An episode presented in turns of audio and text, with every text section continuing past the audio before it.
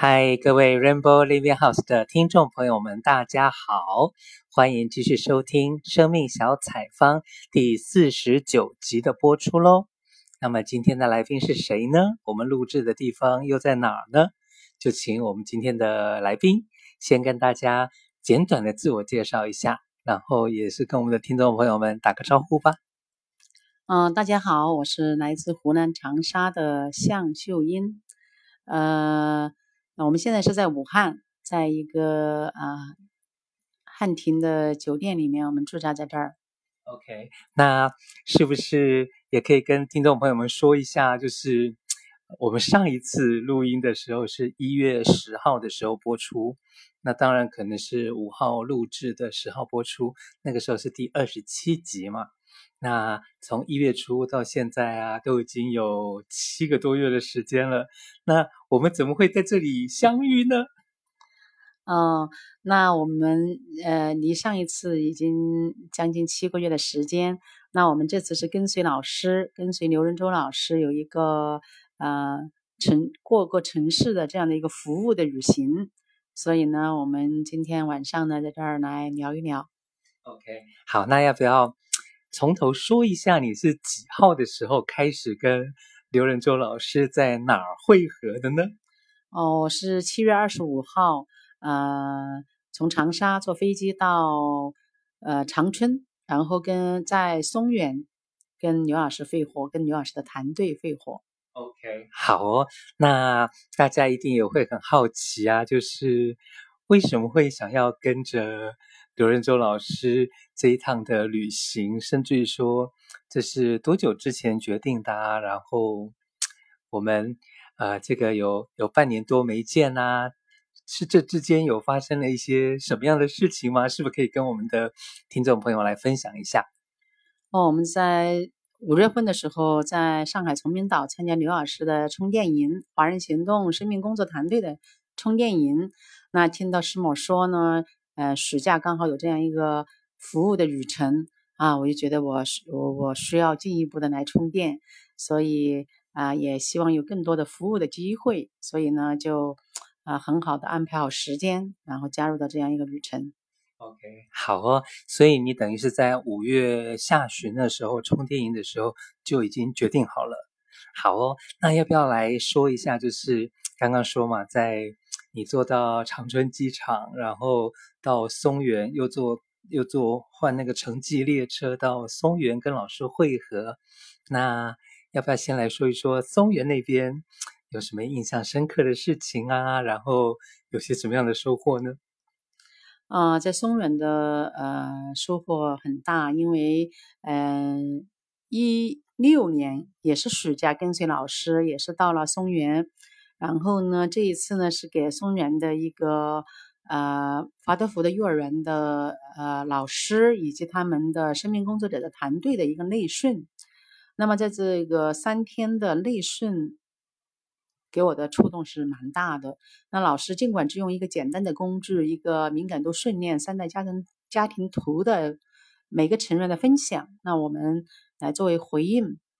那在这个回应的过程中，听到不同的生命，他们童年的很多的经历，触动到我的一些新的点，啊、触动到我很深的情绪，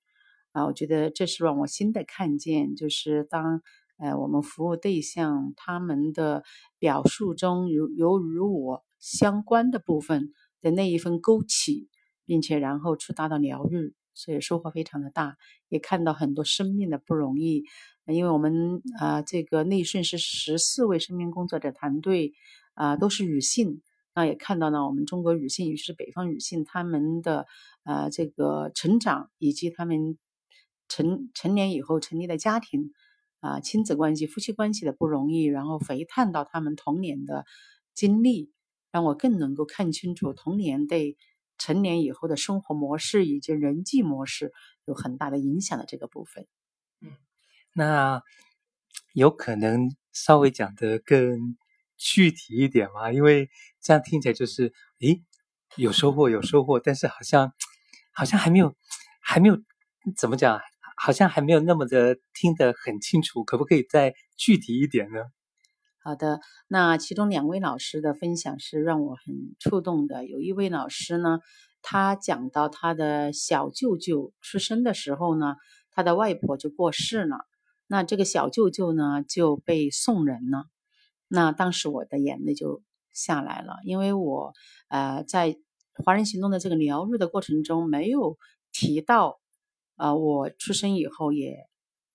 有一些频繁的呃被送或者说确定人家庭的这样的一个过程，所以当我几岁的时候，那我妈妈会跟呃邻居或者说开会的时候会跟别人当笑话说，哎我。接给谁做个女儿，我是内定给谁做个女儿。当时我是非常的呃，一种被遗弃，一种被呃妈妈看不见的这样的一个情绪是被压抑下来的。因为我就当他没发生，我就去疯啊，就去玩呐、啊。但是当呃这位老师提到这个点的时候，我就那个时候的那一份压抑的。被遗弃的、被妈妈看不见的，呃，甚至是妈妈当笑话跟别人说的这一份羞愧，被吊起来，然后得以释放，我觉得收获很大。那另外一位妈妈是讲到，呃，她的童年是在妈妈呃无数次的跟人结婚，呃，甚至她被送到呃奶奶家，啊、呃，这样的寄人篱下的生活。然后被他的继父很多次的呃这样的性就是呃骚扰的这样的部分的时候，我也是特别特别的那份悲痛，就是从内心涌出来。嗯、我也才看到这个部分，呃，对我生命的触动以及我童年很多的伤痛的看见。嗯，感觉起来就是好像三代家庭图的分享嘛。那我们听的人也会要给一些回应，那当然就好像真的是那种生命陪伴生命、生命感动生命、生命影响生命的那种感觉。OK，那在松原还有没有什么嗯，你觉得还印象挺深刻的可以分享呢？嗯，另外就是跟室友的相处，嗯，因为我们的生活方式以及呃作息时间不是很一样。那每一次，哎，当我们发生这样的不适应的时候，我们学会真实的表达，不带情绪的表达，啊，这个部分也是我收获很大的。因为往往我在跟人际中去做表达的时候，要么就怕尴尬，就不表达，吞下去。那就让自己很不舒服，很想远离这个人。那要么呢，就是带情绪的表达。这在我的生活中，跟我女儿之间经常是这样，让我女儿非常的痛苦，觉得啊，妈妈你说什么？你我不知道你的边界在哪里，你跟我说就行了。但是我是忍忍忍忍到一个部分的时候，我就会爆发，所以女儿就觉得接不过来呀。妈妈为什么有这么大的情绪？所以她我就是我自己学会在人际中一个比较合理的表达的方式。或者时机这个部分，童年没有学习，都是忍着啊，要么到一定程度，那时候都还没有机会爆发了。那终于长大了，终于自己有权利了，所以就很容易在育儿这个部分，很容易去爆发出来。所以这份看见对我的帮助，成长非常大。那下一个就是松原结束之后，然后下一个点呢，那又会有一些什么样子印象深刻的事情跟收获呢？那我们下一个点呢，就到了呃上海的松江，呃，那我们是访问一位呃访问一个呃第四届华人行动的学员，他的养老院，呃，在那里我看到呃年长的几乎都是八十岁以上的这些长者们，他们的呃生活并不是人们所想的，好像都在等待的呃结束的那一天，而是他们有着非常好的。精神状态，然后呢，有能力的呃长者呢，会服务于呃其他的呃这样的老人，包括有医生啊，或者说有画画呀，有这种能力的长者，都是乐于这样去奉献，然后让他们那个每一层的老人，他们的分类是不一样的，就是他们的能力是不一样的，有的可能是没有生活能力了，有的是能够是这样分层以后，就感觉他们就有家的感觉。在那里，你没有感到好像到了暮年的这种这种感觉，呃，再就是非常深的，就是这位啊、呃，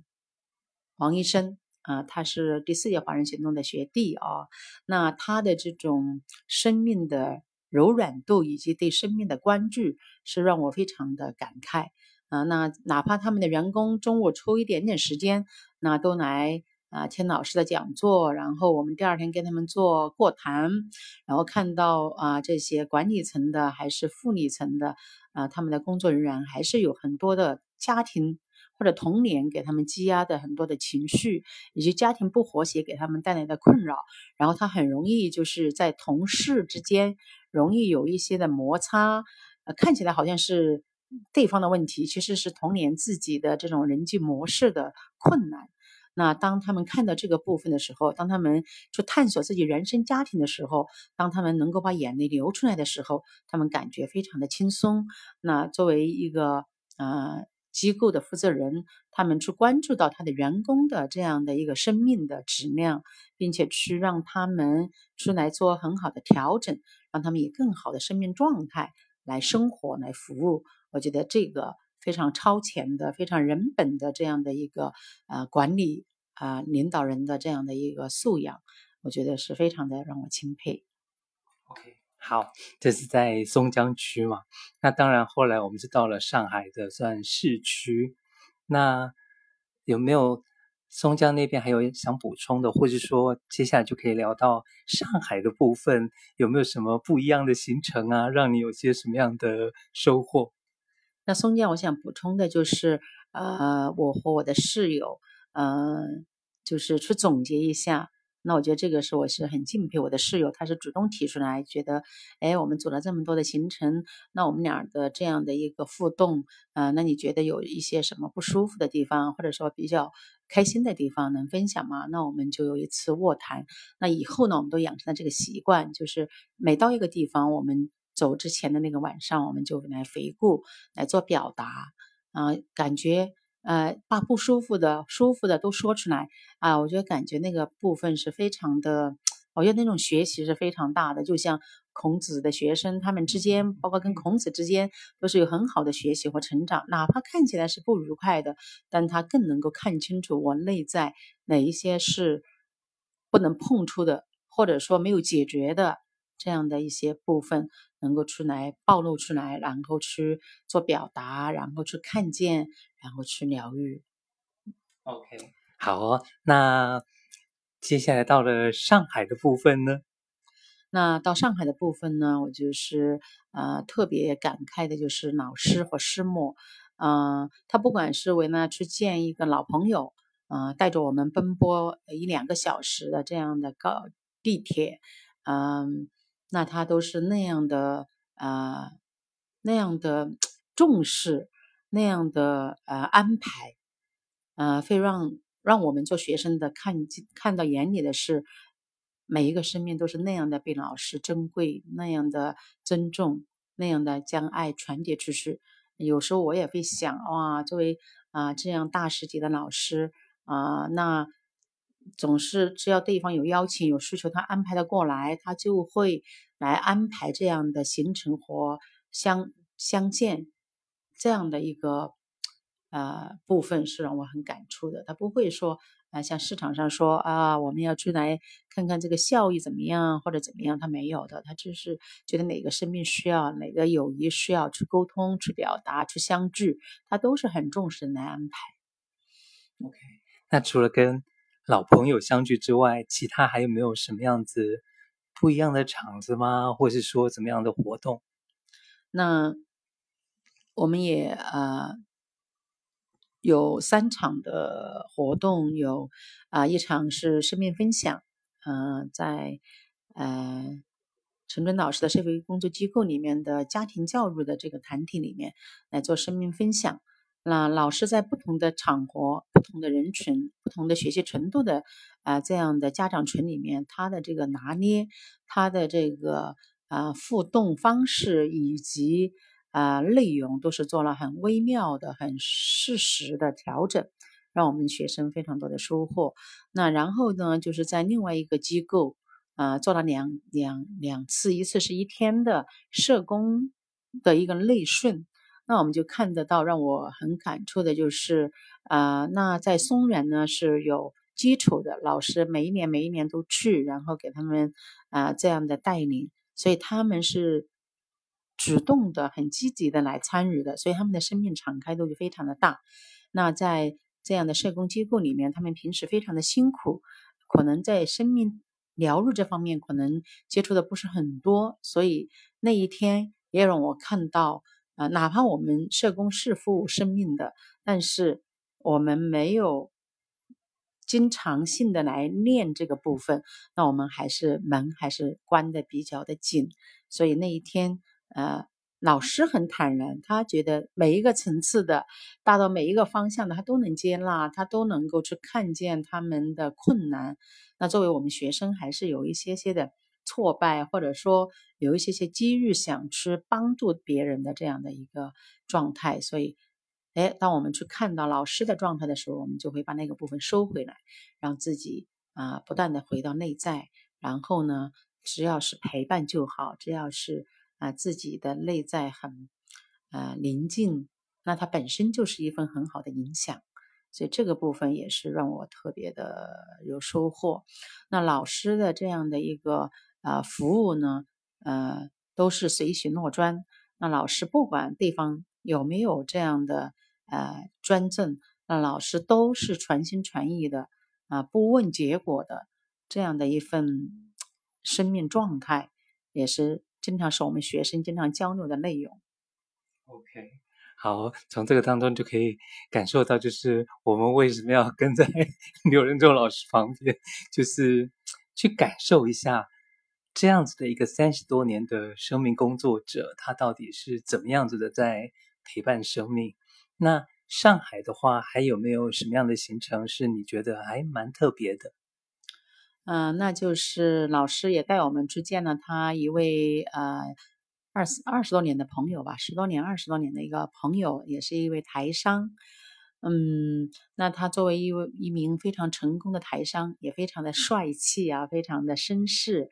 那呃，他在一家非常高档的餐厅来等待我们，然后很耐心的来倾听我们的生命故事。然后也会来，嗯，表达他的生活中，或者说，呃，他的孩子或者他的孙子的教育中有很多的这样的呼应，啊、呃，然后呢，用非常非常盛情的啊、这样的晚餐啊，感觉这里面既有友谊啊，又有同乡的相助的这份这份温暖，又有啊生命的交融，也是感觉特别特别的。啊、呃，非常一份精神和物质的一份一份盛盛宴吧。嗯，OK，好哦。那上海还有没有什么想补充的，或是我们可以进到下一个行程？那上海要补充的就是我有一个非常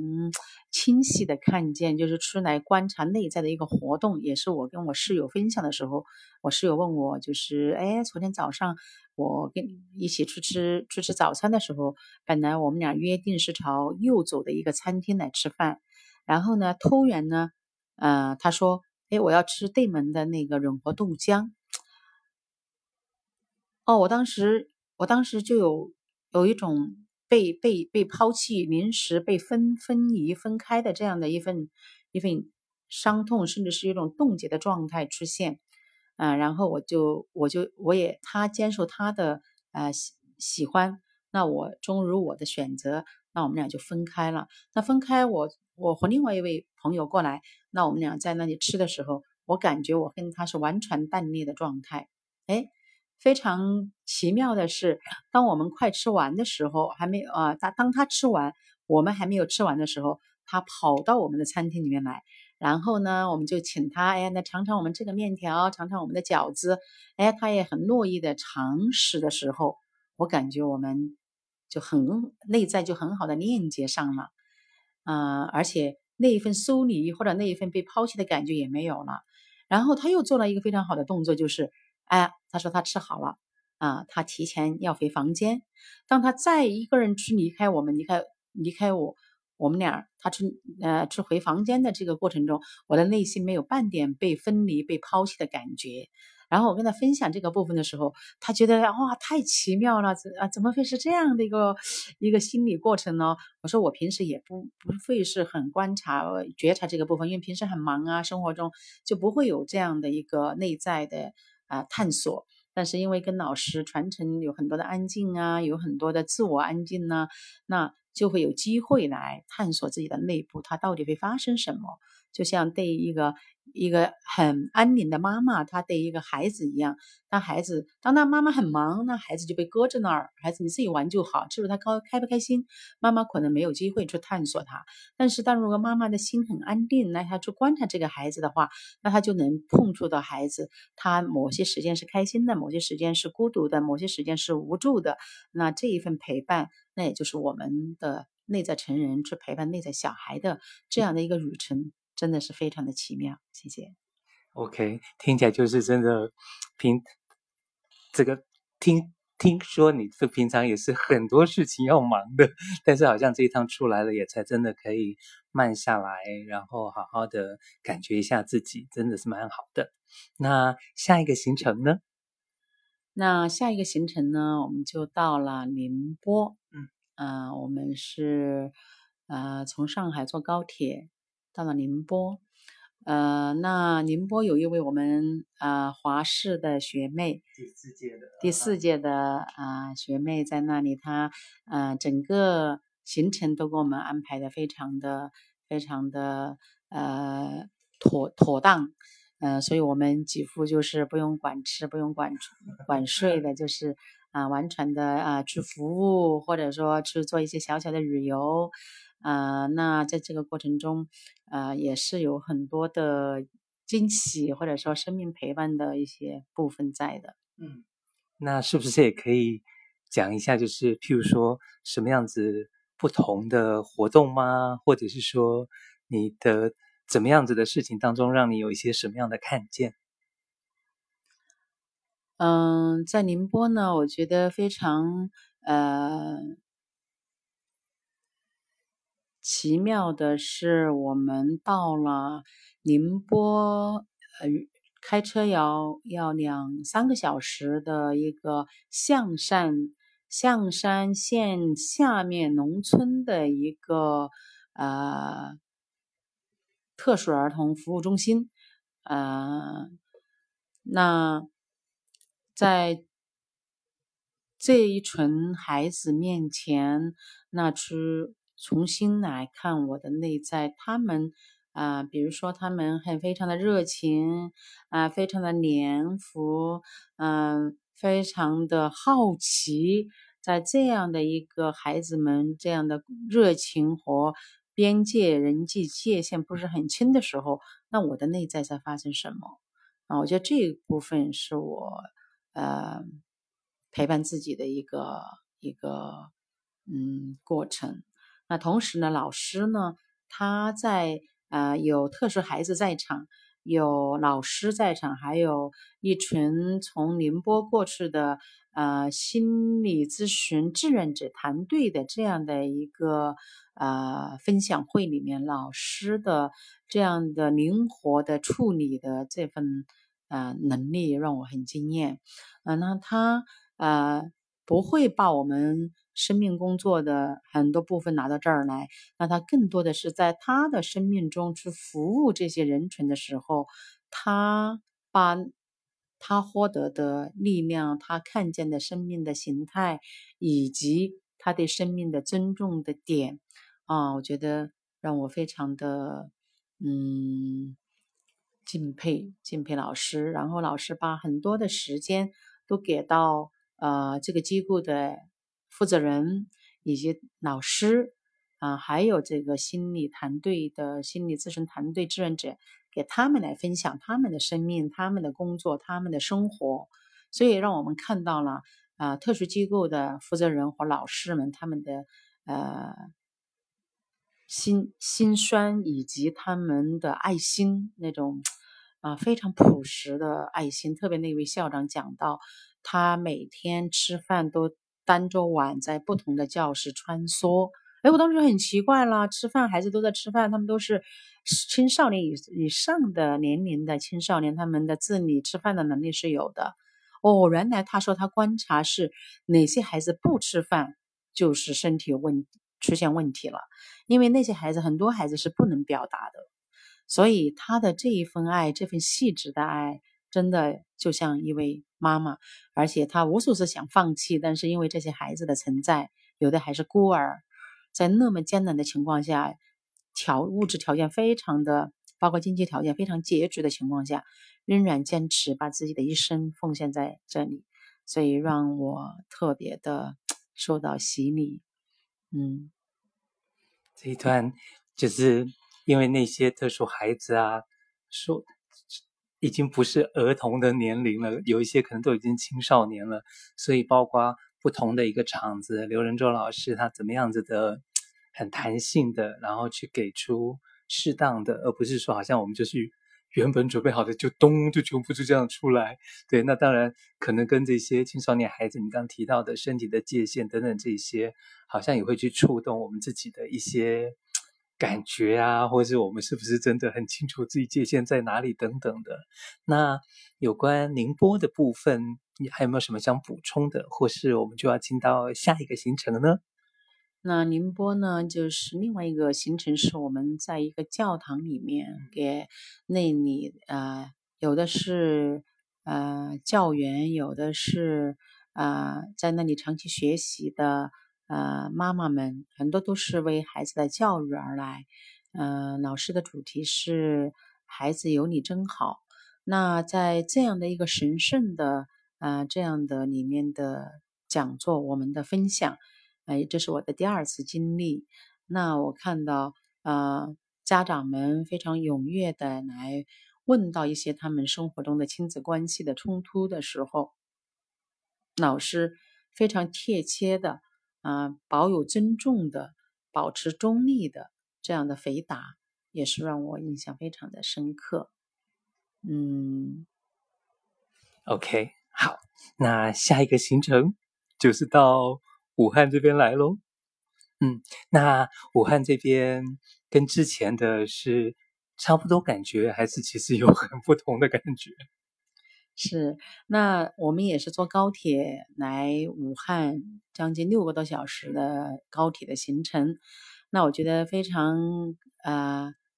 呃艳遇，在火车上我们有一个非常。生命的美妙的艳遇是在我们的前座，有一个十个月的小男孩，还有他的九岁的姐姐和妈妈。我们啊有很多的互动，很多时候这个十个月的宝宝都在我们这边，我们抱着他玩，他非常的信任，非常的开心。然后我们跟他互动的任何一个情感，他都能够很好的回应，让我。带着很干净的这样的内在，然后跟他互动的时候，真正的全然去看到这个生命的美妙啊，整个行程没有半点的枯燥和辛苦，所以特别的感觉，嗯、很很不一样的行程，啊，然后也分享了食物，就是那种包装很严密的食物，分享给了啊那个姐姐啊，那姐姐也是非常的。开心就是看看感觉到了生命与生命之间的信任和互动，这么流动在爱中。然后我们到了武汉以后呢，呃，那我们首先是就在地铁高铁口附近啊、呃、安顿下来。那是在汉口的一个非常繁华的啊、呃、这样的一个步行街的这样一个中心区。嗯，那我们接下来的行程呢，嗯、呃，几乎是就是。因为当地没有我们的呃学弟学妹的这样一个状态，那我们是去做了提前联系的一个机构的拜访，啊、在这个拜访中呢，也是让我特别的看见了不一样的生命。那我们拜访的是一个同志机构，那它也是一个注册的社工机构。那我们很多年轻的有五个全职的。呃，大学毕业不久的，他们在大学期间就做了很多的志愿者活动的一群年轻人的这样的一个机构，很有生命力。当老师要让我们先分享生命以后，他们自然而然的就分享起他们的生命来，看到了这些年轻人他们的童年所经历的伤痛，这些伤痛呢，有时候不是父母，不是环境给的，是他们要乖，他们要用他们的优秀是回报父母，不能做自己，他要做父母优秀的乖的孩子的时候，他们把自己的生命隐藏在另外一边，然后去活出父母希望的样子。那我觉得这个部分对他们的伤痛是很大的。嗯、那他们。有的是很勇敢的向父母出柜，然后呃面对着这种亲子的沟冲突啊、有的还在做准备中，就看到这一群生命的不容易。他们是像所有的年轻人一样健康，一样的有思想、有梦想，呃有血有肉，有非常非常丰富的健康的情感，特别是能照顾到家人啊。这个部分是我对这个群体的，呃，特别的一个认看见，就是他们其实对情感是比较敏感的，但他们在这样的敏感的情况下，先去满足父母的情感，然后我不我不管他们的这个呃是怎么形成，是先天后天，其实不重要，重要的是他们的生命是如此的真诚的来。用爱来跟社会、跟家庭互动，这个部分，我觉得非常值得社会来尊重、来了解、来给予关注和尊重。OK，我不知道，就是在他们分享的当下，曾经有一个人的分享，好像让两位妈妈好像 都突然间的有一个蛮大的，我不知道那是感触还是怎么样子。这个方面是。方便分享的吗？那有一个孩子是讲到，呃，他们他出生在新疆，但是呢，他的老家是在山东，所以爸爸妈妈为了他很好的教育呢，从小就把他送到山东读寄寄宿寄宿学校。那他所有的衣服啊，都自己洗，成绩非常的好，是他爸妈妈的骄傲。嗯，不想父母来担心。那作为一个男孩，那么小的男孩，那他关注的情感不是自己不舒服，是不是自己离家的孤独，而是去关心父母。我觉得那也是曾经的自己，所以特别心疼这个小男孩。嗯、呃，我觉得小男孩就是要啊、呃、无忧无虑的去快乐的啊、呃、去来把他的能量去跟外界来互动，而不是把眼光锁在父母身上。嗯、呃，来用他的优秀来安慰父母，所以这个部分是我们呃中国很多家庭很多孩子的一个提早的付出，所以会让孩子的啊生命处于一个干枯的一个状态。它不是在蓄电蓄水，而是一点点水一点点电就要给出去，最后让这个生命啊、他们还要变得优秀，他们还要考很好的大学。然后终于到大学，他才敢说：“我现在是可以为自己而活了吧？”就这个部分是让我很痛心的。嗯，那基本上他们的哦，另外一个啊，呃，一毕业在这里工作，他们原来也在这里做志愿者的一个小帅哥也讲到，就是呃，他小时候爸爸妈妈嗯、就是在他面前吵架打架，然后呢打麻将。然后呢，要爸爸别要打麻，不要打麻将呢，他们还笑他。你到了我这个年龄，你就知道这个苦。就是这两个成人呢，都在照顾自己的内在小孩，都用自己的呃不评判是不是健康的方式，反正都在来照顾自己。但那个孩子呢，那个孩子在那么小的情况下，就暴露在这样的家庭的矛盾中，他要。用他的优秀来吸引父母的眼光，希望父母知道他还存在，所以这一份痛也是也是我们当下很多家庭可能需要关注的。所以我就看到了那个小孩，有一个小男孩要变成父母的父母来安慰他们，来对他们的这种夫妻的战争要去来做很多的心理的这样的挣扎和他要做很多的工作。好，看到了向老师的对他们的一个心疼。那武汉这边还有没有什么样子其他的行程或活动，或者是让你印象深刻的事呢？啊、那来了以后呢，就发现我们的武汉的活动不是很多，因为老师师母也是第一次过来。那我呢，啊、呃，用我爱人的话说呢，我算半个东道主，因为我是在武汉读的大学，在华中师大。呃，毕业的，所以我这里有我的同学，特别是我的呃室友，有四位在武汉，所以呢，我来了以后，我就呃第二天呢，我就联系了他们，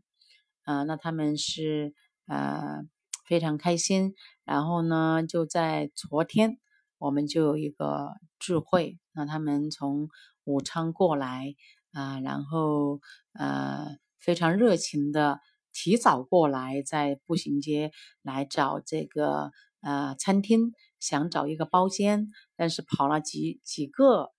呃，这个餐厅都没有包间，所以最后呢，就订到江边的一个如痴如如痴如醉的这样一个很有风情的这样的一个餐厅，啊、那他们说五点钟聚集。但他们发这个地图给我的时候，已经到了将近六点，啊、那这个过程中呢，我们都在大厅，啊、老师们、同伴们都在听我的这个发起什么时候动启动，那我也是，他们告诉我一定是定下来，我们才能启动，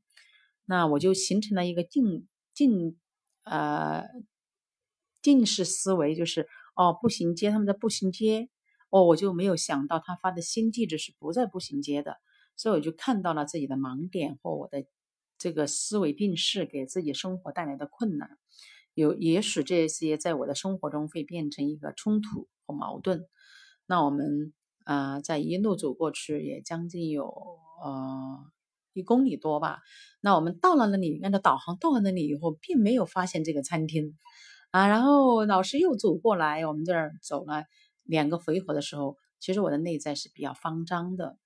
啊，我感觉到很慌张，然后也有很多愧疚，然后呢，呃，一边是同学在那儿等的愧疚，一边是我的同伴在这儿啊又找不到地方的愧疚。那我当时就冒出来一个想法，哎，是不是我嗯又记错了呢？是不是他们真的又在步行街呢？这要是又走去回去的话，那我觉得就太啊，老师们就太辛苦了，所以我就。当时做了一个决定，我说，如果他们在步行街的话，那我就就在这个附近找一家餐厅，我们安顿下来。我觉得当我有这个决定以后，我的心就安定了，就没有慌张了。然后我再给他们打电话，嗯，然后哦，原来还要过一条马路，所以呢，我们就跟同学相聚了。啊，那他们都点好了菜。然后在一个叫做岳阳楼的一个亭，他们那个餐厅很特别，每一个大厅里面的每一个餐桌都有一个亭子下面的餐桌，啊、那我们又是岳阳楼啊，那就在我的故乡湖南的这样的一个很亲切的这样一个，所以我也感到我们同学的这样的一个非常的用心。然后在餐餐桌上的老师啊、一般都会鼓励我们在餐桌上分享生命。那我在这个分享生命之前呢，我有很多跟同学之间的叙旧，我都忘乎所以了。这盲点又来了，因为我一回头看到老师的时候，突然想起来啊，我不能把所有的主动这个话语权放在我这儿，因为我们是要融合的两边，因为我是我是中间的桥梁，所以我就意识到以后马上啊给个手势给老师啊，把时间交给老师啊，所以呢，我们就有很多生命的分享。让这个场域变得流动，变得有爱，变得啊，变成一个整体，所以很愉悦的啊一个晚餐。我相信我的同学是有收获、有触动的，也会慢慢的来看自己的生命的部分。OK，好哦，那我们明天其实就已经要到福州去了，但是好像我们的向老师的行程好像有一点点变动的样子，这个部分是方便跟我们分享一下的吗？哦，我是呃在嗯、跟老师会合之前跟师母就有沟通，我说我可能就是呃服务到一半时间到武汉的时候。可能我就可能有些困难了，再跟下去。主要是我的女儿啊，她要去北京去工作嗯、那我要出来二十多天了，那嗯、我爱人也觉得我应该也要回去，嗯、来呃陪伴一段时间，嗯、然后嗯、另外我工作上还有一些事情，所以呢，我买票就买到武汉，刚好在这里就做了一个啊、一个。暂停键，因为心还是很想，就是非常想跟随老师。呃，这个团队我们有四位，两位华三华三的，两位华四的，然后还有老师师母，我们六个人的这样的一个行程呢，是呃，我感觉有非常美妙的这样的一个结合的一个团队。但是因为我个人的原因呢，我就需要提前的离开。嗯、我也希望看看后面有时间的话。还可以去一两个点，也是更好。OK，好，那今天其实也录的时间也差不多了。最后，最后有没有怎么样子的一段话可以送给我们的听众朋友们，当做祝福呢？嗯，一路走来呢，我们遇到不同的家庭，不同的生命。嗯，那我相信每一个生命呢，呃，都有这种向上向善的意愿，也有想就是。啊，我们关闭的童年的那扇门，当我们生活的很痛的时候，我们会来探寻生命的伤口，然后呢，然后让我们的生命是活一的，是整活的，然后去活出生命本源的样子，上天的美意，它让每一个生命是怎么样来去绽放它。所以呢，在这里我要祝福啊、每一位听众呢，能够啊、与自己的。童年相遇，与自己的生命相遇，让我们的生活非常的呃充实而宁静啊、让我们的家庭非常的幸福而美满。我想，这是每一位啊、呃、孩子或每一位家长所向往的人生。那我们就起步吧。好哦，那我们也要在向老师给听众朋友的祝福声当中跟大家说拜拜喽。好，再见，谢谢大家。